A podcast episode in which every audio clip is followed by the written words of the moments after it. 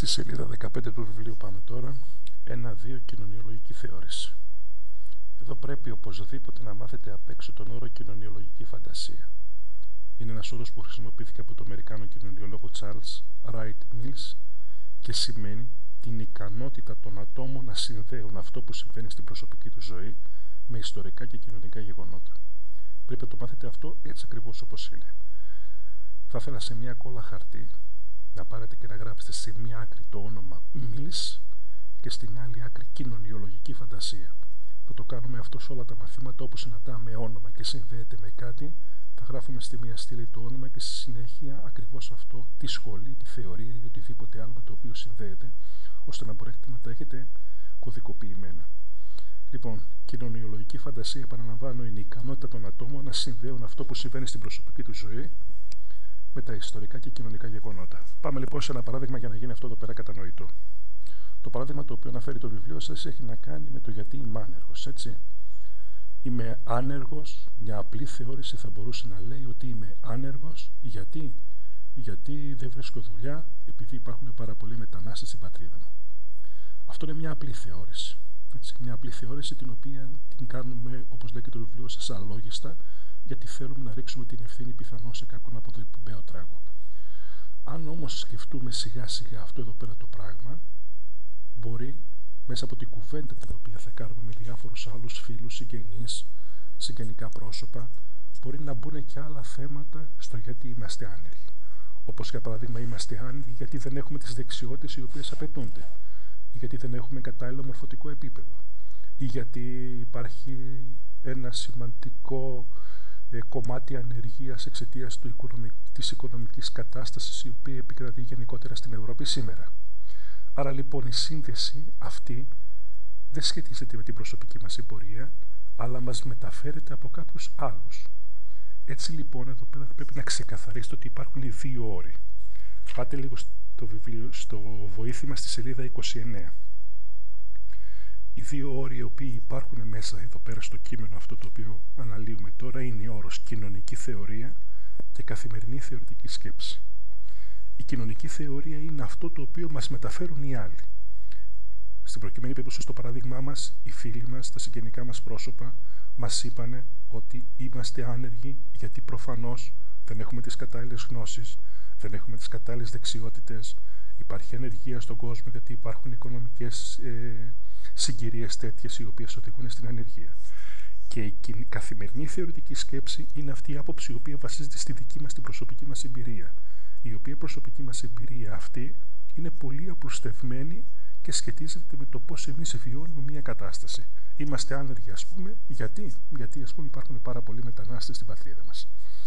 Ανάμεσα σε αυτό το οποίο ονομάζουμε κοινωνική θεωρία, το πώς δηλαδή αντιλαμβάνονται τα πράγματα οι άλλοι, και την καθημερινή θεωρητική σκέψη, το πώς βιώνουμε εμείς την εμπειρία αυτή στην προσωπική μας διάσταση, υπάρχουν κάποιες διαφορέ. Στη σελίδα 29 του βοηθήματος, έτσι, αυτές οι τέσσερις διαφορές οι οποίες υπάρχουν είναι πολύ καλά κωδικοποιημένες. Κοινωνική θεωρία είναι πιο συστηματική, οι ιδέες οργανώνονται με σχέσεις λογικής ακολουθίας. Ενώ η καθημερινή θεωρητική σκέψη είναι απλοποιημένη δεν ακολουθεί πάντα τους κανόνες της λογικής. Η κοινωνική θεωρία ασχολείται και με τα δευτερογενή προβλήματα. Ενώ η καθημερινή θεωρητική σκέψη είναι σε ένα πρώτο επίπεδο ανάγνωσης και ψάχνει να βρει κάποιον αποδοπιπαίο τράγο, όπως λέει και το βιβλίο σας. Η κοινωνική θεωρία δεν απαιτεί βιωματική σχέση με κάποιο θέμα.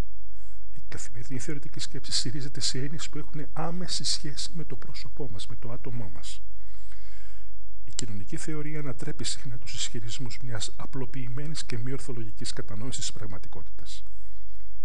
Η καθημερινή θεωρητική σκέψη στηρίζεται σε κενότυπε ερμηνείες της κοινωνικής συμπεριφοράς.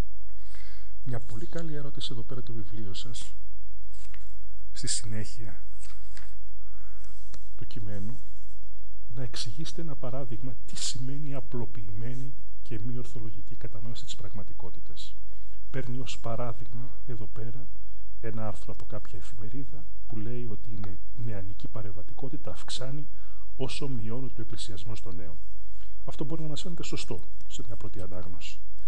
Λέει το βιβλίο σας όμως δεν είναι έτσι τα πράγματα. Αν υποθέσουμε ότι η έλλειψη συχνού εκκλησιασμού είναι η αιτία της εγκληματικότητας, κάνουμε ένα σοβαρό λάθος. Οι έρευνε μπορεί να δείχνουν ότι η παραβατικότητα αυξάνεται όσο η επαφή με την Εκκλησία μειώνεται. Η μείωση όμως αυτή οφείλεται και σε ένα τρίτο παράγοντα που είναι η ηλικία. Με άλλα λόγια, οι μεγαλύτεροι σε ηλικία έφηβοι είναι εκείνοι που πηγαίνουν στην Εκκλησία λιγότερο συχνά και είναι περισσότερο επιρρεπείς σε παραβάσεις.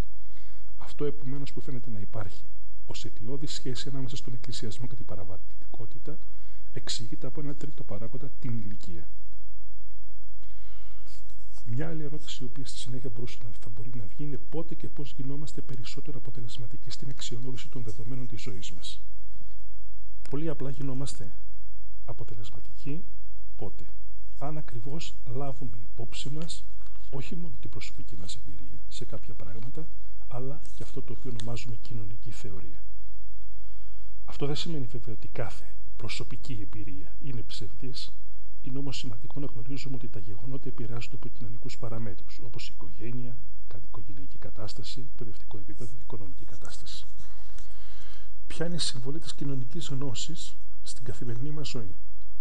Η κοινωνική γνώση μας βοηθά να διαβάσουμε μια εφημερίδα και να κατανοήσουμε καλύτερα τα γεγονότα ή να αντιληφθούμε τις πραγματικές αιτίες κάποιων κοινωνικών φαινομένων. Έτσι, αν κάποιος δημοσιογράφος συνδέει τη φτώχεια με την τεμπελιά, εμείς μπορούμε να διαπιστώσουμε ότι πρόκειται για μια πολύ απλουστευμένη άποψη, αφού η φτώχεια συνδέεται και με, τις, με κοινωνικές παραμέτρους που την παράγουν, όπως την εκμετάλλευση, την άνεση κατανομή του πλούτου. Ποια είναι η σημασία της κοινωνιολογικής φαντασίας, η σημασία της κοινωνικής φαντασίας έγκυται στο γεγονός ότι αμφισβητεί τις κοινότυπες ερμηνείες της κοινωνικής συμπεριφοράς. Αντιπαραθέτεις στη συμβατική κοινωνική γνώση σε όλες εκείνες τις ιδέες που οι άνθρωποι αβασάνιστα θεωρούν αληθείς, χωρίς να τις έχουν υποβάλει σε κανέναν έλεγχο της λογικής. Για να δούμε λοιπόν συνοπτικά λίγο εδώ πέρα το κεφάλαιο. Ξεκινάμε πρώτα από τον όρο κοινωνιολογική φαντασία. Επαναλαμβάνω, κοινωνική, κοινωνιολογική φαντασία είναι ένας όρος που δηλώνει την ικανότητα των ατόμων να συνδέουν αυτά που συμβαίνουν στην προσωπική τους ζωή με ιστορικά και κοινωνικά γεγονότα. Εδώ λοιπόν έχουμε δύο πυλώνες στους οποίους πρέπει να έχετε στο μυαλό σας. Την κοινωνική θεωρία και την καθημερινή θεωρητική σκέψη.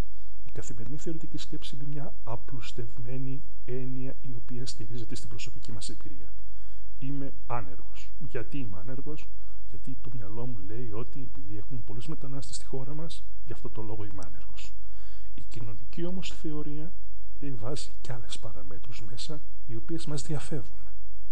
Όπως ας πούμε, το είμαι άνεργος γιατί δεν έχω γνώσεις, δεν έχω δεξιότητες, υπάρχει οικονομική κρίση. Αυτή λοιπόν η κοινωνική θεωρία και η καθημερινή θεωρητική σκέψη είναι δύο διαφορετικά πράγματα και γι' αυτό το λόγο έχουν μεταξύ τους διαφορές. Η κοινωνική θεωρία είναι πιο συστηματική. Ακολουθεί κάποια λογική διαδικασία. Ασχολείται με τα δευτερογενή προβλήματα.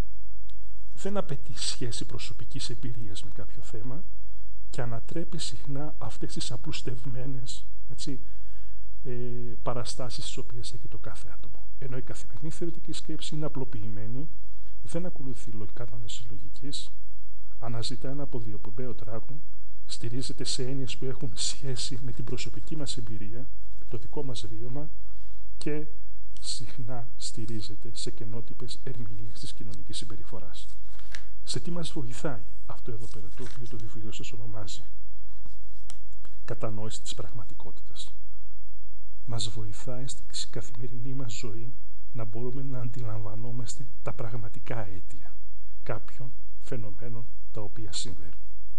Γι' αυτό λοιπόν και η κοινωνιολογική φαντασία έχει πολύ μεγάλη σημασία για τη ζωή του ανθρώπου. Γιατί ακριβώς μπορεί να κατανοήσει καλά όλες τις κοινωνικές συμπεριφορές και να μην στηρίζεται σε απλοποιημένες και πολύ απλές ε, ερμηνείες.